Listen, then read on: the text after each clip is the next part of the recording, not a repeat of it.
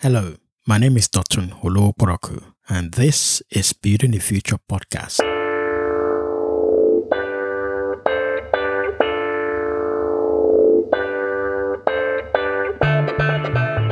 I believe the African story will be written by Africans, and there are people crafting the narrative now. This podcast is a series of conversations with people whose ideas and work is shaping the African future. My guest today is Andrew Alli. Andrew is a real life and virtual mentor to a lot of investment professionals in Africa. He is the partner and group CEO at Southbridge, a Pan African financial advisory firm. Before then, he was the president and CEO of the Africa Finance Corporation, where he was responsible for over $4.5 billion of investment in 30 countries. Andrew's career is an inspiration and signpost to upcoming African investors like me. And it was a real pleasure to deep dive into how he got started and the lessons learned till date. We also talked about how to reduce investment risk through temporal and geographical diversification and the importance of strong ESG framework in a weak socio-political environment that most African countries operate in. I really enjoyed this conversation with Andrew and I hope you do too.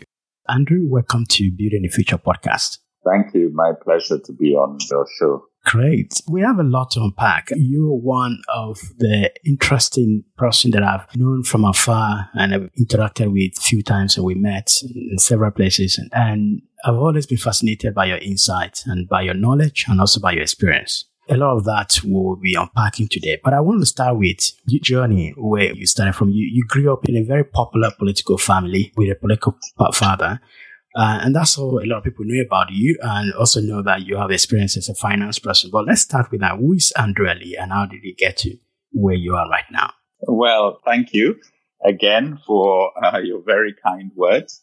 You mentioned uh, growing up in a political family, but in fact, the way I see it, I actually grew up in an academically medical family. I had actually left home for boarding school by the time my father got into politics. So to me, my father was a medical doctor, pathologist, a morbid anatomist, and a professor um, of medicine in various universities. And I grew up very much in a medical and academic setting. I spent most of my primary school years in Uniben or in the staff quarters of UBTH and, you know, some of my oldest friends, people that I met there.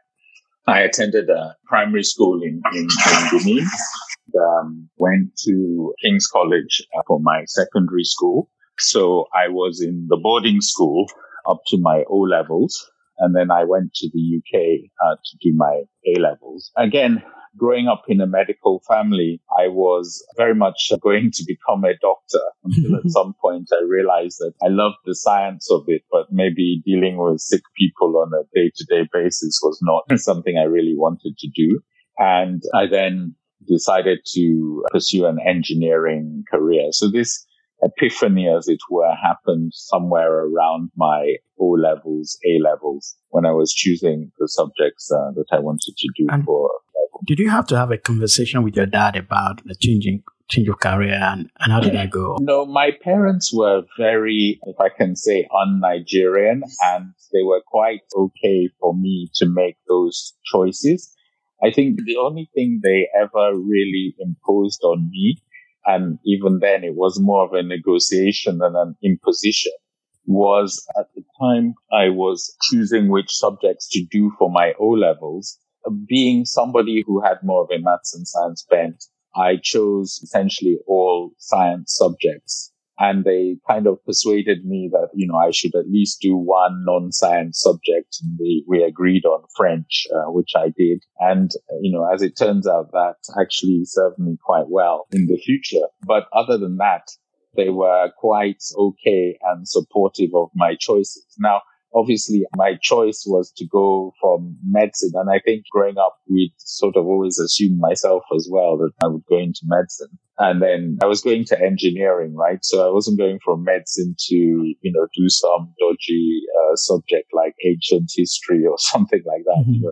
Engineering was one of, I think, the trifecta of degrees that you could do in, in a Nigerian household, you know, yeah. medicine, engineering, law. So, you know, maybe I wasn't committing, you know, heresy. I was just moving from one religious domain to the other. But actually, I have to say my parents were also very supportive of the academic choices of my siblings as well. And so I don't think it was that. I think they were just generally supportive as long as you were doing well and focusing. They, they supported that. So it wasn't actually as big an issue as you may think. Right. Anyway, so this was in the early 80s. The PC was coming up, and so I was quite interested in that. And I you know, went to go and do a degree in uh, electronics and electrical engineering the degree program I chose had a very heavy dose of computer science in it. And actually, you know, if I'd chosen some different courses in my final year, my degree would have been in uh, computer science. So that was very interesting. And I did quite well in the degree. So much so that uh, you know, just before my final year, one of my professors recommended me to British Telecom, who were looking for interns to sponsor. And, uh, you know, I got chosen for that. And I went to work for them for the summer, the last summer before I graduated. And during that period, I realized that much as I enjoyed and I absolutely enjoyed my engineering degree, I really didn't feel I would enjoy working as an engineer. And the reasons for this is that one, I like a lot of uh, variety in what I'm doing. And while we had that in the degree course, uh, we were doing probably about eight different subjects per year. And these things range from how to design uh, microchips to how to design electrical grids through business. And, you know, you could do some electives in other departments as well.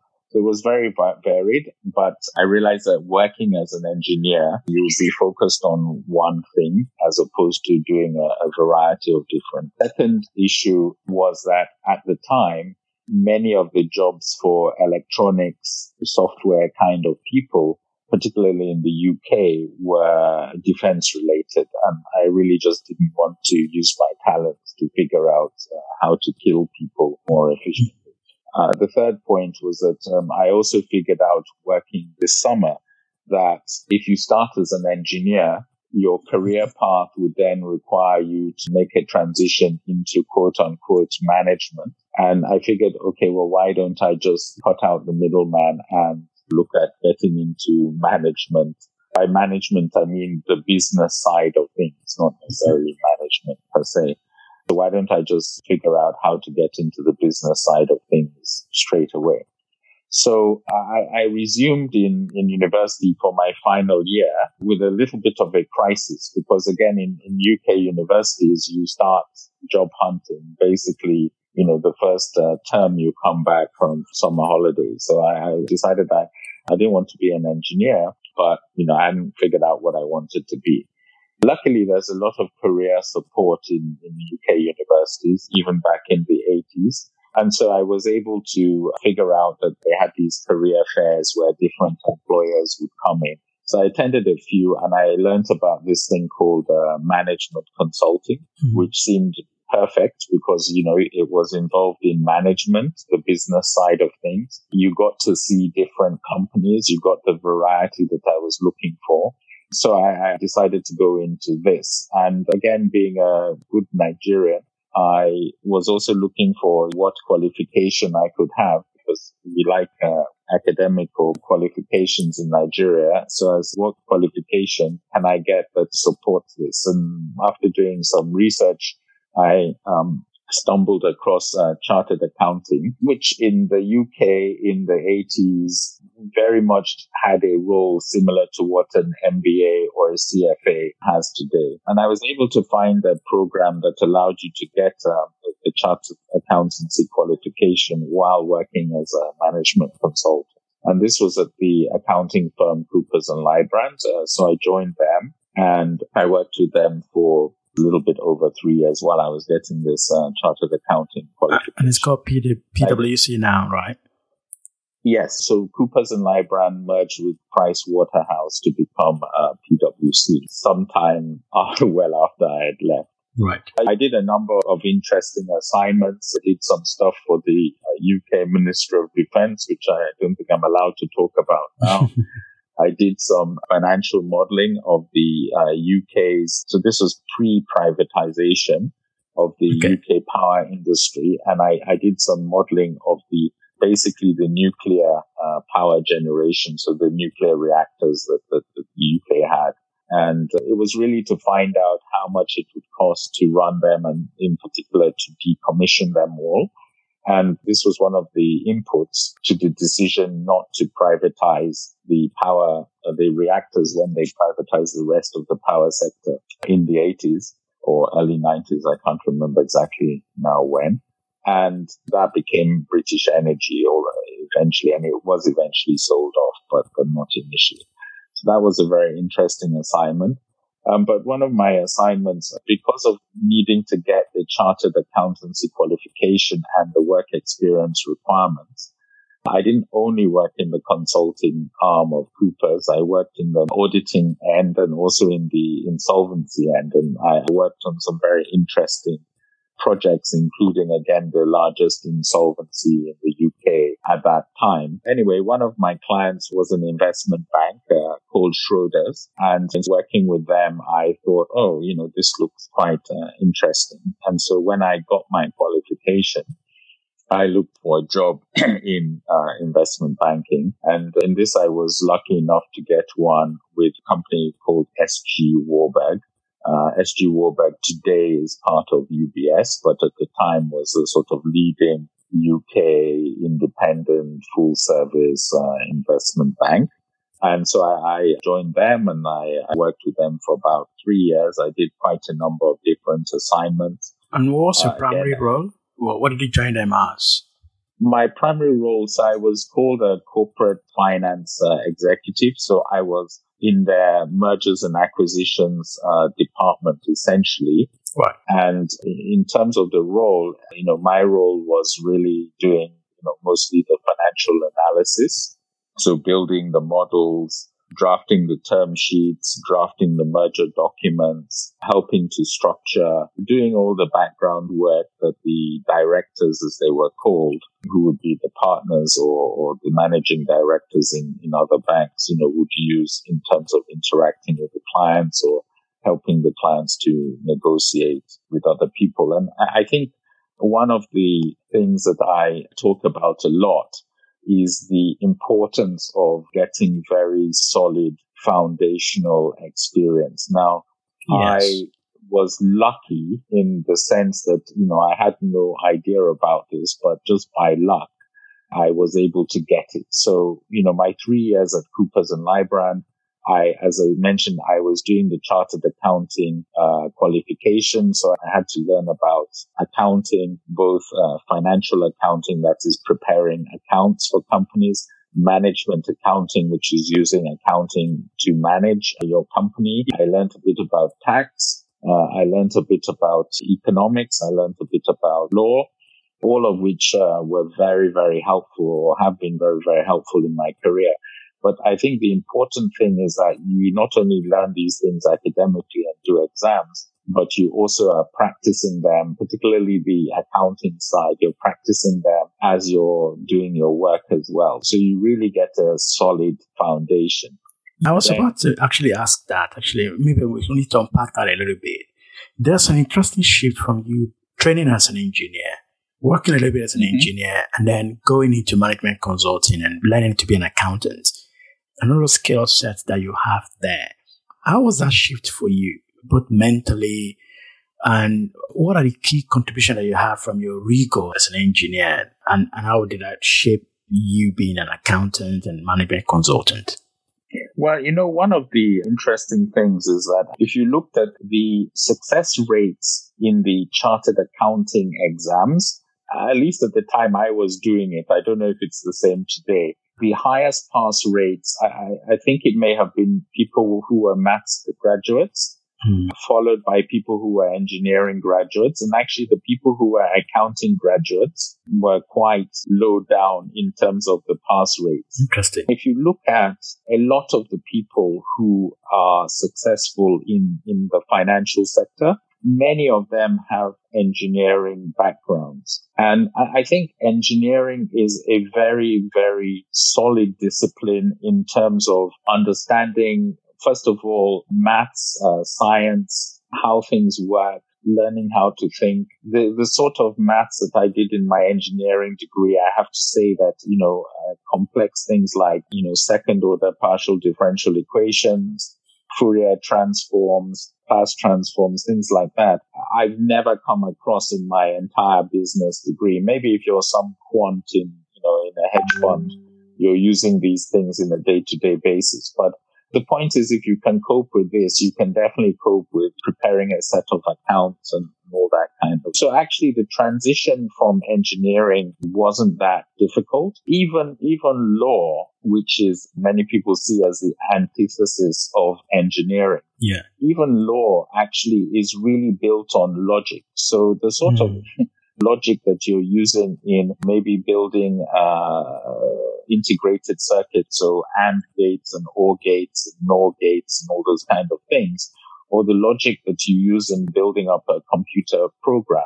Actually, that same logic applies to law and uh, constructing a legal document. Uh, you know, people may not quite see it, but there's a kind of language you use, there are terms you use, you just in the way in a computer program you define variables in, in a legal agreement you yeah. define terms that you then use later on uh, so there are actually a lot of similarities uh, yeah. Even there so i was learning new things but building on a, a foundation of what i'd learned in, in engineering and then the the stuff i learned in in terms of accounting I was then able to build on in my time in, in SG Warburg, where I was doing a lot of building financial models. You know, the, the basic construct of a financial model is the uh, P&L account, the balance sheet, and the cash flow statement, and then what you do with those.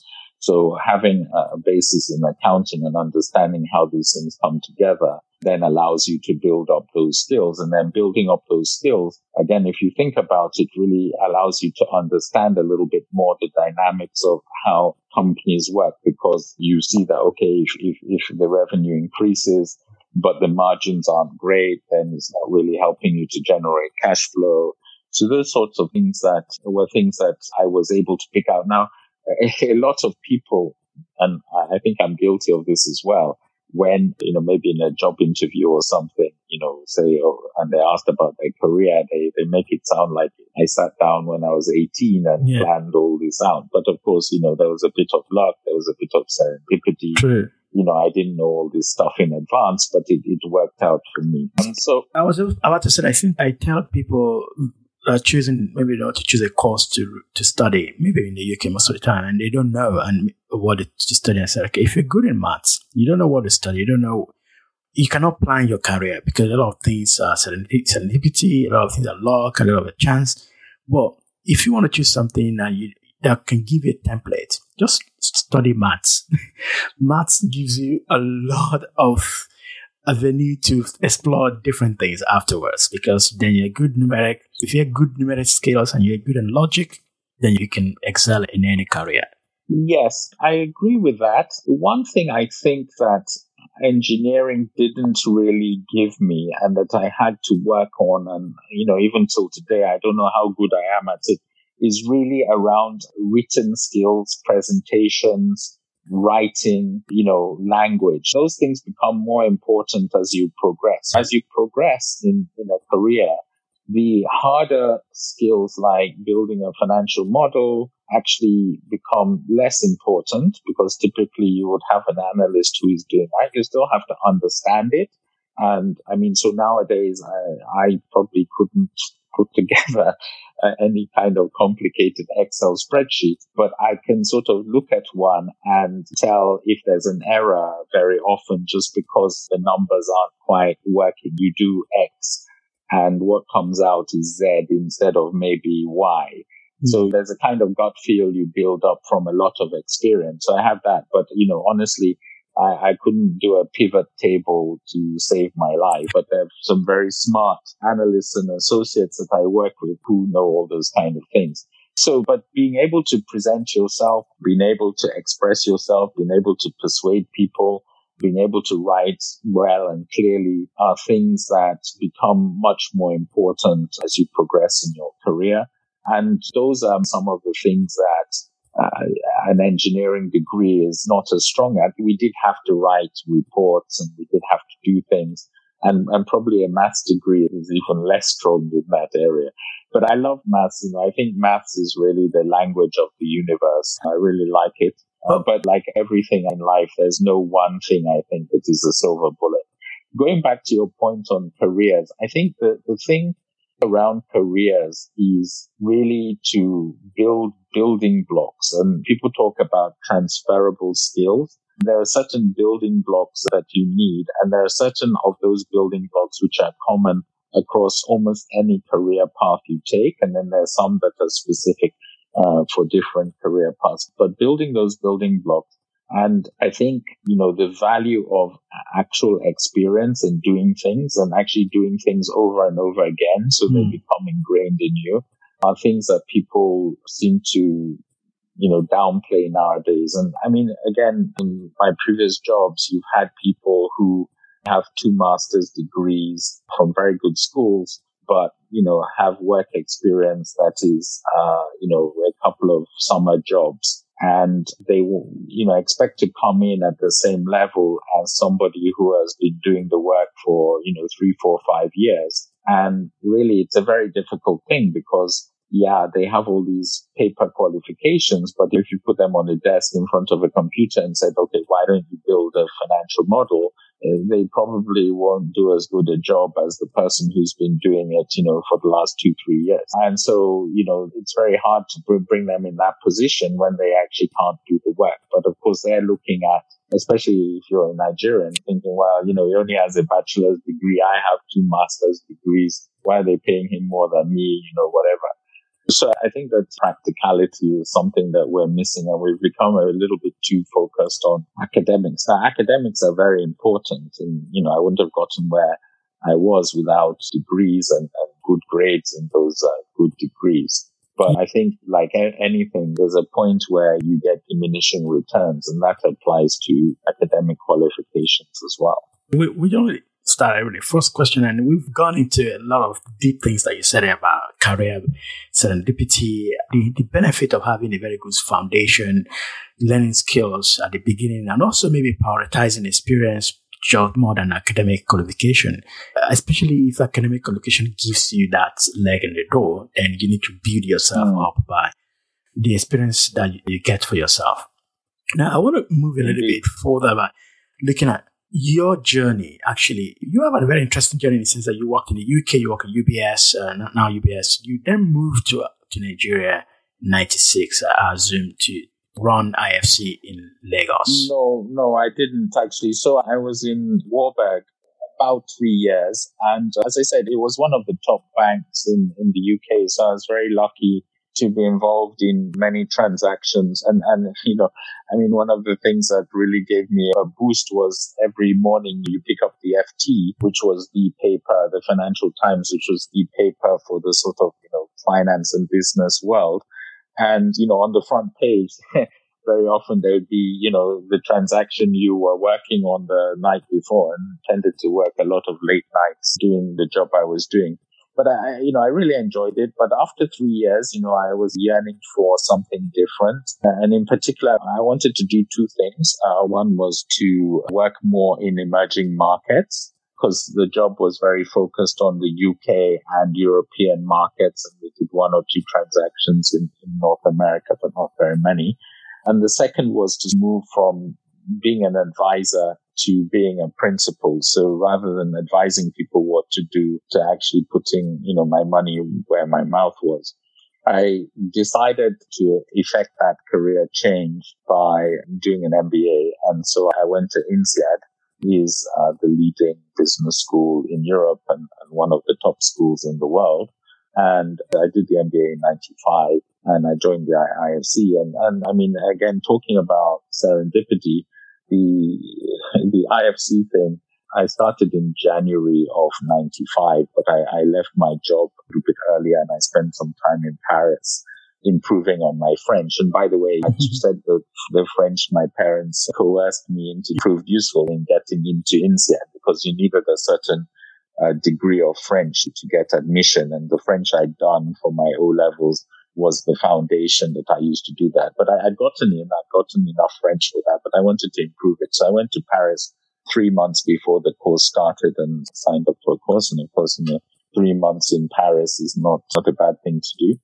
Um, but anyway, one day I decided to go down to INSEAD, which is in Fontainebleau. It's about an hour, hour and a half outside Paris. So I decided to go down to just check it out, see about accommodation. And uh, I went into the student cafeteria and there was somebody, a friend of mine whom I'd known, you know, for a long time, but hadn't been in touch with. So I didn't know if she was in INSEAD. So I was like, oh, you know, hello. And what's happening? He said, oh, you know, I'm just about to graduate. Uh, where are you going? Well, I'm going to join this organization called the IFC. Oh, what's the IFC? Well, she explained it to me and I was like, oh, bingo. This sounds exactly like what I'm. So with, with her help, and I owe a lot to her, not only for sort of pointing this out. I mean, I, you know, IFC used to come and I believe still does come onto campus to recruit. So I probably would have heard of them at some point, but this really got it into my mind. And, you know, I thought about it and see she gave me some guidance around, you know, going through the interviews. So I left uh, INSEAD with an offer from, from the IFC and a couple of the leading consultancies, uh, but I chose to go to the IFC. Um, so I joined the IFC in 96 in their Washington office. Right. I was based in Washington for about six years, actually. I started off working on oil and gas projects in the oil and oil, gas and mining department. And, you know, I did quite a few uh, deals around the world and that got me to places from Argentina to Albania to various places on the Indian subcontinent. And was that investing or advising? No, this was investing. So this was uh, principally making loans, but also doing equity investments Right. in in oil and gas uh, companies and different companies around the world. The way it was structured in those days, anyway, the industry groups tended to be global, and then you had the regional groups, which are much more around business development. So anyway, I did the oil and gas for about three and a half years. And I did quite a few very interesting transactions. I did one or two in Africa as well. I, I financed uh, Shell for some of their activities in Cameroon, most notably. Didn't do an awful lot in Nigeria because at the time it wasn't really open. Uh, at least for international investors, you know, it was after Abacha just uh, executed Ken Saro-Wiwa. So it wasn't really very much in, in sort of lexicon of what uh, international investors, especially ethical ones, uh, Yes. wanted to do. But, you know, we still were engaged in Nigeria and tried to do some things that didn't involve, uh, involve the military government. But anyway, I then moved to the telecoms uh, department, still based in Washington, but, you know, very much more focused on Africa and a little bit on, on the Indian subcontinent as well. You know, it was there that, for example, I started working on IFC's investment uh, in Nigeria in the telecom space, which became an investment in MTN Nigeria, uh, among other things. Now, at that time, so obviously Nigeria had transitioned to democracy in 99.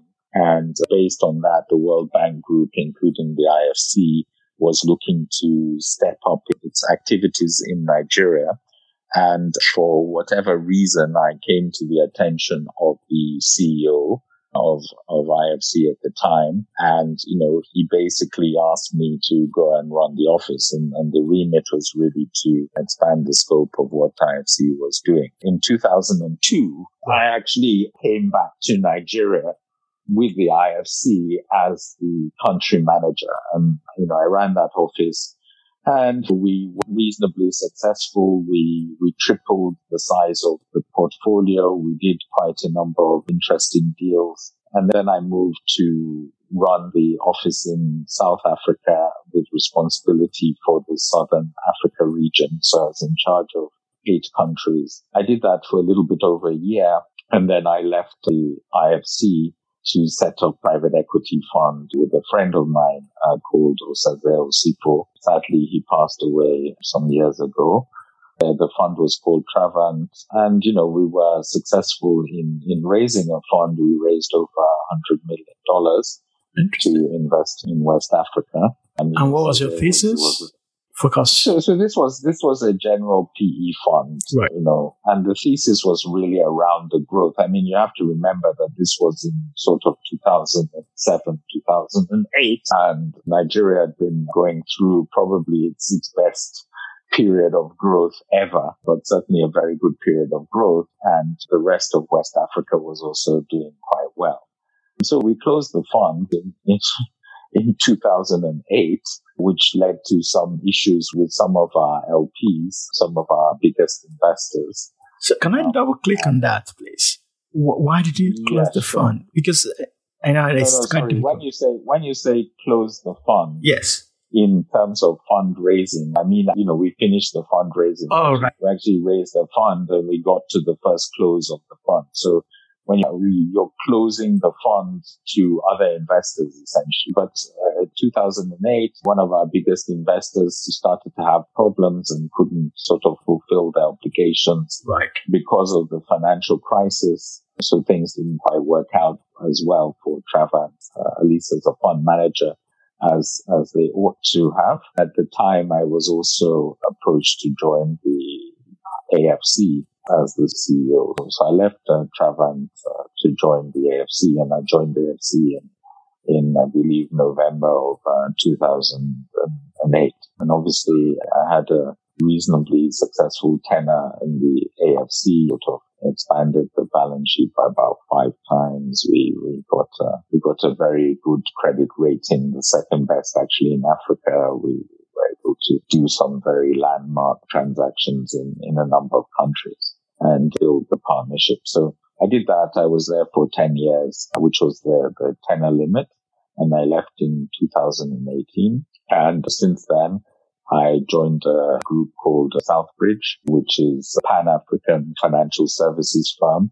We focus on advisory right now. So I guess in a way I've come uh, full circle back to back to advisory work. And right now, with the COVID crisis, we've been doing a lot of work on advising governments and various uh, multilateral African multilaterals or African DFIs on how they can respond to COVID.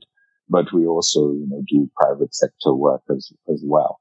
I'm also on a couple of boards, so again, another full circle having worked with IFC on their investment in MTN, back on the board of MTN Nigeria. I'm also on the board of the Development Bank of Nigeria, which is a Nigerian initiated development finance institution aimed at promoting SME finance in the country. There are a couple of questions I really want to explore with you, especially on board. I've got that written out here about the skills required to be in a board because you are in a high profile board, like you mentioned, it, MTN, you're also the CDC, you're also Development Bank in Nigeria, yes. which is quite yeah, high profile board membership. And I, I would just want to talk a little bit about that. But before then, I want to talk about Travant, which is like a very sliver part of your career. Now, leaving a firm, a PE or a VC firm as a partner is not as easy as just resigning, right? There are a few things. I just wanted to just maybe talk through that.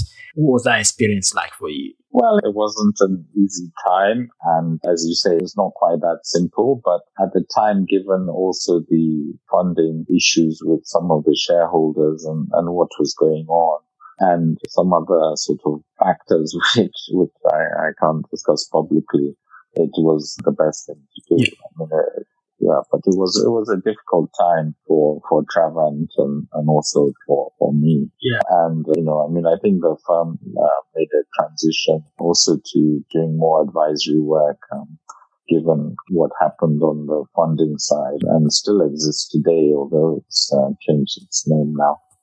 What, what lesson can, can you draw for uh, a fund, a prospective fund manager who is raising at this time of COVID or who, who's got some commitment maybe last year and they're about to close their fund in, a, in, a, in another very big seismic change period with a lot of funders and who might have to change the way they're committing to a fund. What advice will you give them uh, similar to what you had in 2008 with Travant, with a lot of investors who couldn't continue their commitment?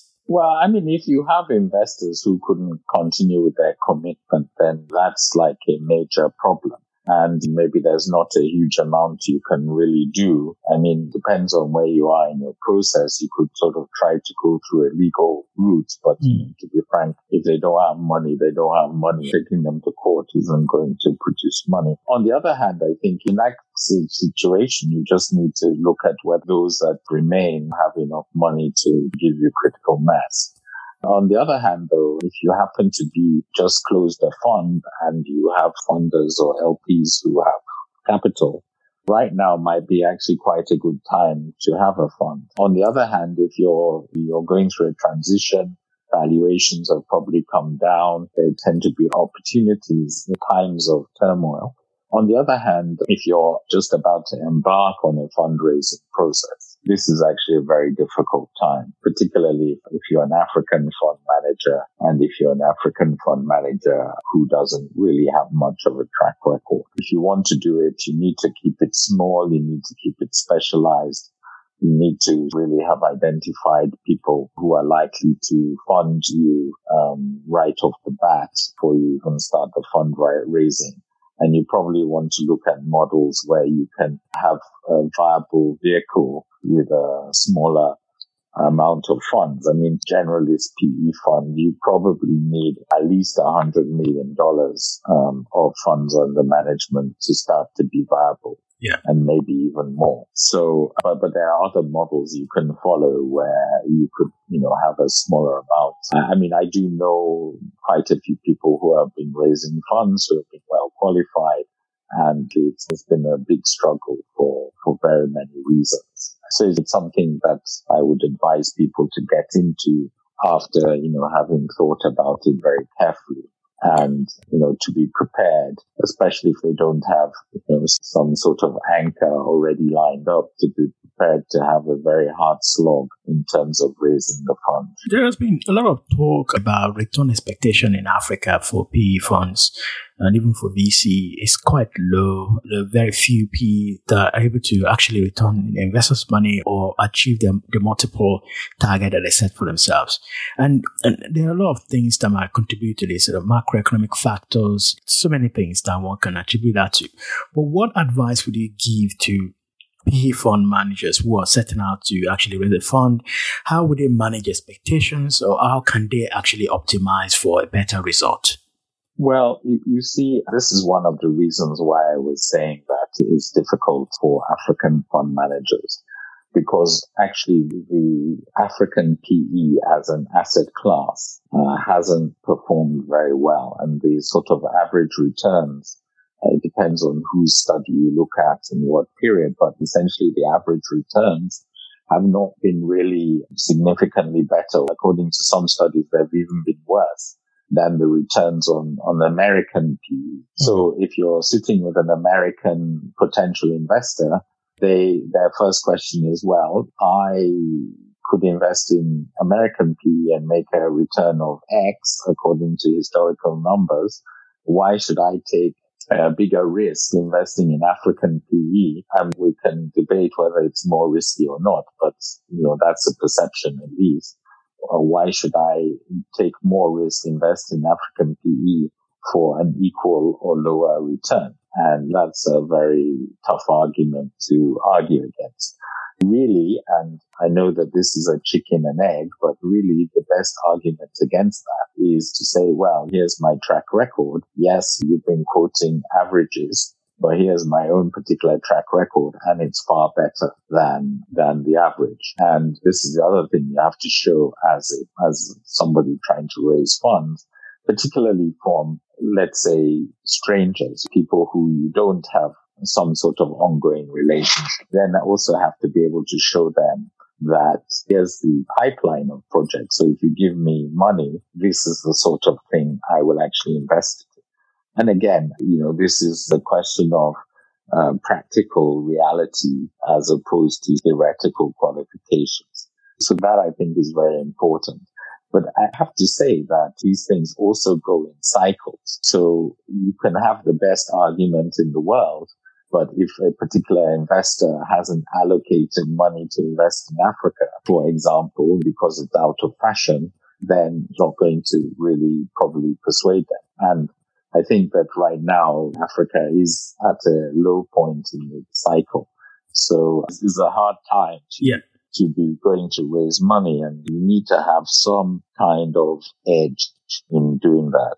Yeah. Uh, would you also advise, apart from temporal risk in terms of investing in different cycles, would you also advise geographical diversification of your portfolios? For example, Nigeria now, Nigeria will be going through maybe a tough recession coming soon, and then there's the currency risk in Nigeria, but you're not overly exposed to that economy, then you can also go to other economies as well. But the flip side of that is there are very few countries in Africa that you want to invest PE for funding. Well, diversification is, is generally good, but as you say, there are maybe not so many countries that, I mean, you can do sort of one-off deals in, in some of the smaller countries, but you're not going to be able to deploy a whole portfolio yes. into a tiny economy. The, the other issue is that, to be frank, a lot of African countries actually suffer from similar problems. The fact that you, you've gone and you've invested in you know, Nigeria, Kenya, South Africa doesn't necessarily mean that you're actually in a way really diversified, right? Yeah. Because if they all go down at the same time, then it's not diversified.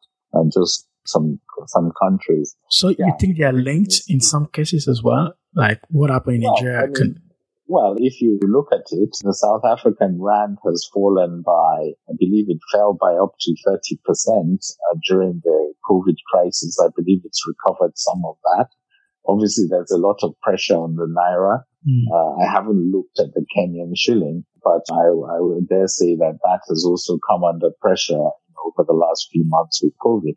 So, you know, if you're trying to diversify at least against uh, currency devaluation, which actually is one of the major problems that PE funds have found investing in Africa. You make good returns in the local currency, but by the time you convert it to dollars, you know, macroeconomic factors that cause the currencies to fall the returns look, you know, less exciting. So if you're, if you're, if you're trying to diversify to deal with these foreign currency issues, but every country you're in, the currencies are actually correlated and fall at the same time is that really diversification? I think I agree with that. I'm not saying you shouldn't invest in different countries, but I am saying that you need to be a little bit more nuanced about it. Uh, either way, I mean, I think if you're investing, currency is one of the major issues. So you, you need to pay a lot of attention to that.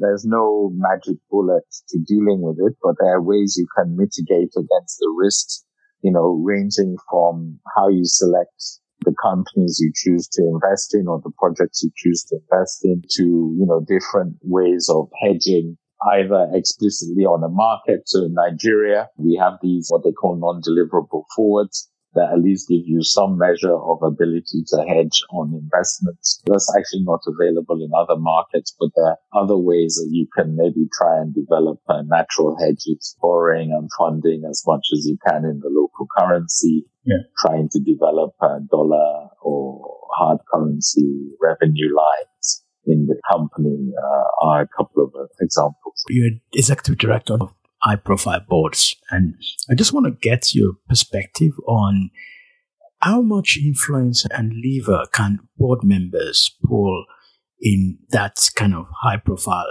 companies or, or, organizations where those organizations, the CEOs and, and the management are quite strong on their own. What sort of contribution you expect to make as a board member? So before I go to the actual question you've asked, I think it's important to point out that one of the unspoken success factors in companies' performance is good governance. When I was at the AFC, there was a point where we did an analysis of the companies that were underperforming uh, compared to where we wanted them to be. I think if I recall correctly, literally 90% of those companies that were underperforming had some kind of governance issue. There are a lot of fancy studies on governance, but I think uh, what governance really boils down to is whether one person is making all the decisions or if the decisions are being made on a diversified basis because group decision making is, is very criticized, but making decisions with diverse inputs rather than rubber stamping is and has been shown to bring out better decisions. And then the second aspect of governance is, you know, really, are you treating all your shareholders uh, equally? Are you making decisions for the interests of the shareholders as a group as opposed to in specific individuals? And are you trying to optimize those decisions? So with that in mind, the role of non-executive directors is not to get involved in the sort of day-to-day running of the company. That is the prerogative of management. And many people call me up when they find out I'm the director of X, Y, or Z company, trying to get me to either quote unquote put in a good word with them for them, you know, so they because they're applying for a job or they're trying to do this, that. And really, in a well-governed company, uh, non-executive directors don't get involved in those things, you know, because that's just not the role. The role is really working with the management. Well, one of the major roles is actually selecting the management team and managing the management team. So, you know, assessing their performance, setting their targets, etc. The other role is to work with the management team closely in terms of setting the strategy and making sure the strategy is being implemented. The third role is to somehow uh, supervise the, the management team. So in the sense that you set some rules and uh, you then have to make sure that those rules are followed. Those rules could be around procurement, they could be around HR policies, they could be around social and environmental standards, they can be around ethics. Uh, they can be around anti-corruption, or, you know, all those different things. But you set those standards and, and you sort of monitor them and you monitor them through the use of auditors, through the use of reporting, through the use of more direct means. The, the other area is that there's certain things that are considered to be, you know, big enough or important enough or financially material enough that, you know, the board of directors needs to be involved uh, in decisions. So that's really uh, the role of the board, or at least that's part of the role of the board versus part of the management, uh, versus the role of the management. So as a board member, you are not the person doing the annual assessment of the head of corporate affairs of, mm. of your company um, and checking whether they've managed uh, that target. But you are the one who is contributing. Obviously, boards are a collective affair. You are the one who is contributing to setting the policy that if that annual review, you know, puts that person in the top quartile or decile, mm. uh, they will get a bonus of X. And if it puts them in the bottom decile, you know, this kind of action will be taken around, you know, their poor performance. So, you know, that may be uh, a succinct way of trying to distinguish between what the board does and, what the management does. Just the second part of the question about levers, you mentioned that a lot, but I just want to look into some of the very strong management comp- uh, in Nigeria, like maybe banks, and, and the role of board in helping them or shaping them, or actually maybe not even helping as well. And, and I think what is driving that question is the second part I want to go into, which is ESG. I would advise someone like me who will be a board member in some companies in Africa because of my job, I would advise someone like me helping companies to actually be strong on ESG and with a, limited influence that I have as a board member in a very weak socio political environment where they don't have incentive to do that. So as an investor, right, I think the, the first thing to do is you need to make sure that you do certain things before you actually make the investment. Mm. One of the things is to try to assess whether the company is receptive to these types of things before you even do that, you try and assess what, what the company is doing, where they are in this whole thing. And by the way, I mean, ESG is, is a way that you can mitigate risks. So without going into kind of who is responsible and you know, where all the blame lies. If you take Shell in the Niger Delta, think of how much more money they could have made if they avoided all the pipeline leaks, the pipe production shutdowns, etc., caused by environmental and social issues.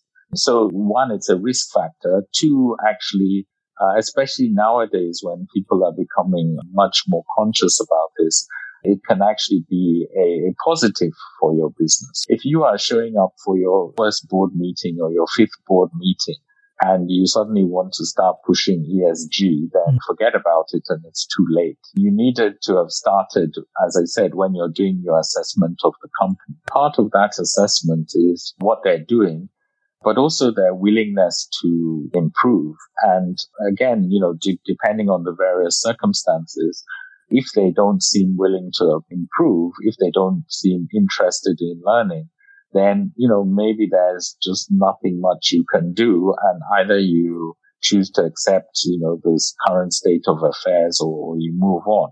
And that's just the reality of life. You know, sometimes you just can't make that change. The, the next lever that you have is in terms of actually, you know, what conditions you put in around your investment.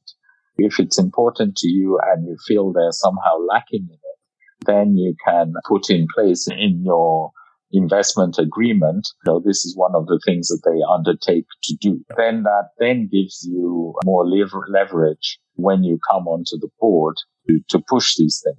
But again, if you remember, I said that one of the skills as you kind of progress in your career is the need to be able to present arguments, to be persuasive, etc. And, you know, this is one of those cases because yes, you can have things that are stated in the agreement, but, uh, you know, you need to use your skills of persuasion to to also you know say why this is a good thing and you know how they can do it and how they can do it in a way that addresses whatever concerns they may have had which you know, might have been preventing them from doing these things. Actually, I noticed that we're quite big on, on the first lever that you mentioned, which is we assess companies when we're looking at investment in the loan. We have like a huge five, maybe 40 or 50 questions, ESG questions that questionnaire that the company has to fill before we invest. And then we use that to assess where they are. And then we draw, draw a plan, which they have to sign when we're doing the investment. And it's embedded in investment agreements that this is where you are. This is how you're going to make improvement.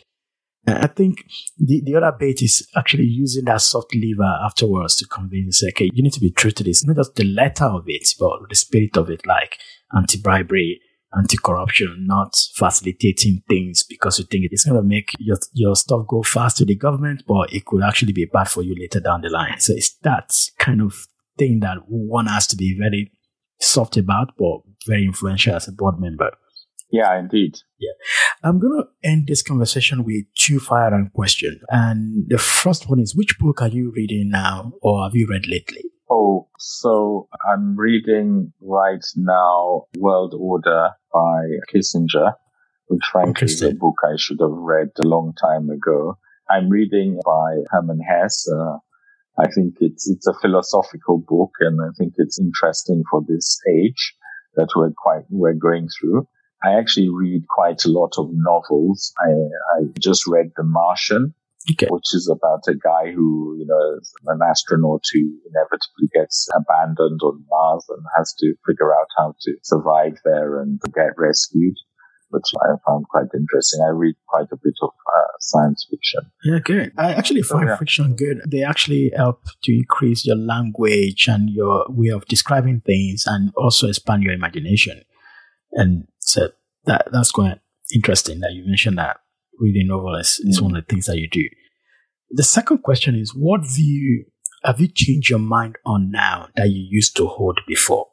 Well, I changed my mind on many things, and I actually believe that you know, presented with facts or data, then you should uh, change your mind. So it's actually hard for me to come up with specific examples. I mean, a very, a rather trivial example around COVID is mm. that, you know, my mind has been, I wouldn't say changed, but certainly, you know, around the whole thing around whether chloroquine is a treatment. I was very optimistic about it when first was mooted, but, you know, so far the, the evidence uh, seems to be that at least it's not a miracle cure that it had been first touted uh, as being.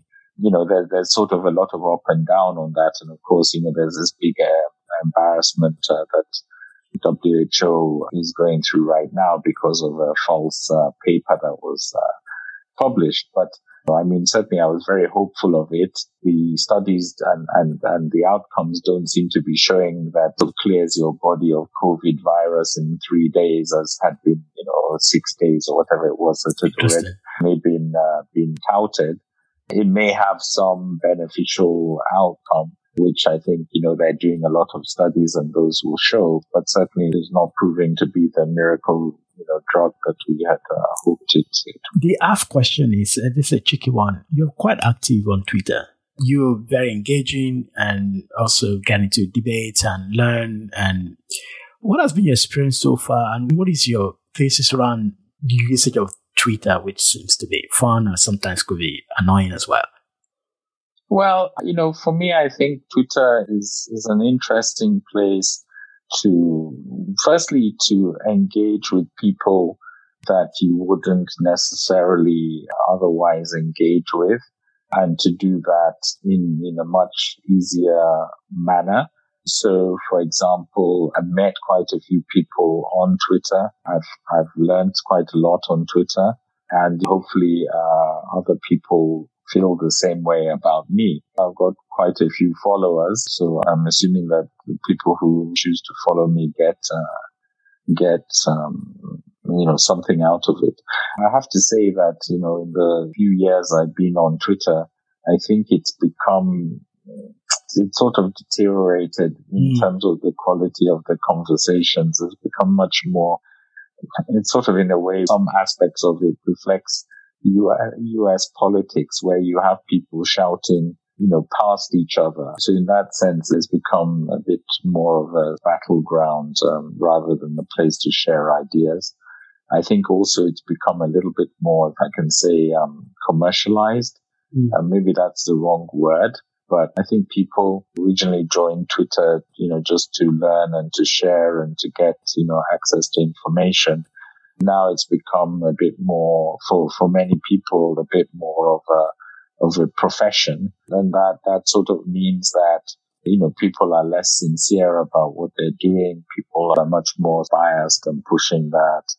So I, I, think it's less of a pleasant experience nowadays, but I still learn quite a lot of it, uh, get to interact with people that I, you know, probably normally wouldn't interact with and therefore get exposed to different points of view. So on balance, I think it's still, you know, it's still a positive. Sorry, but I don't think the polarizing views on Twitter isn't that reflective of the society generally anyway. And Twitter just gives us the platform to do that in a bigger way than beer part. There's some degree of truth in what you say. And I think that one of the things, you know, with social media, not, not just Twitter, is that people, in the beginning of it, people thought that social media would be a great way of exposing people to different points of view and maybe kind of mellowing the more extreme people.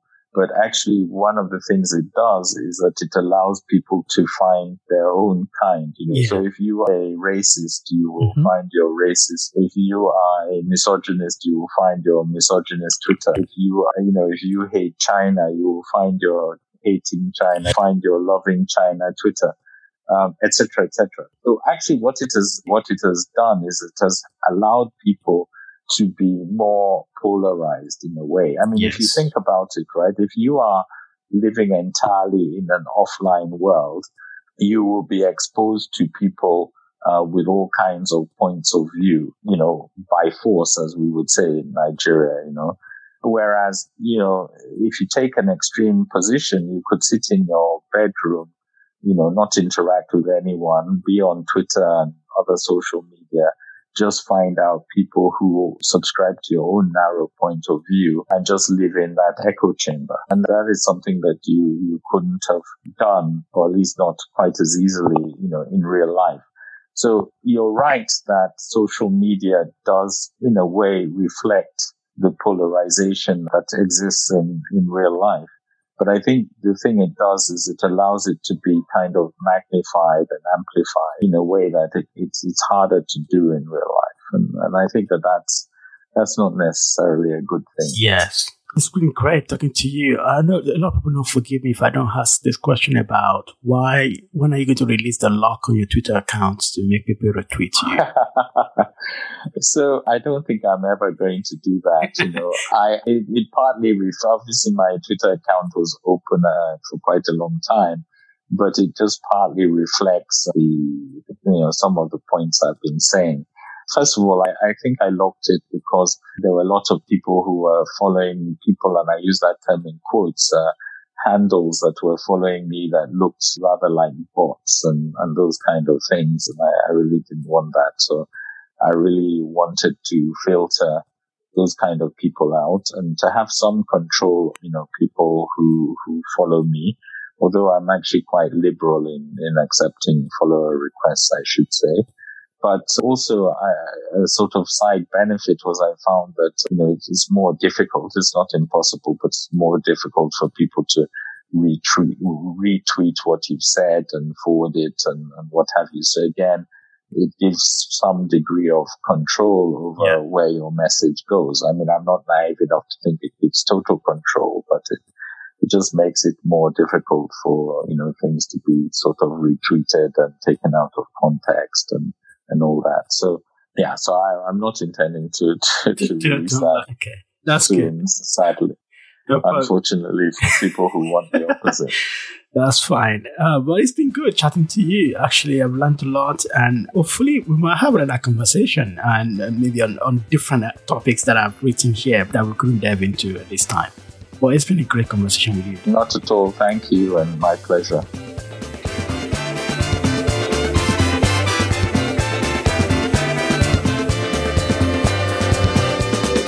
Thanks for listening to this episode.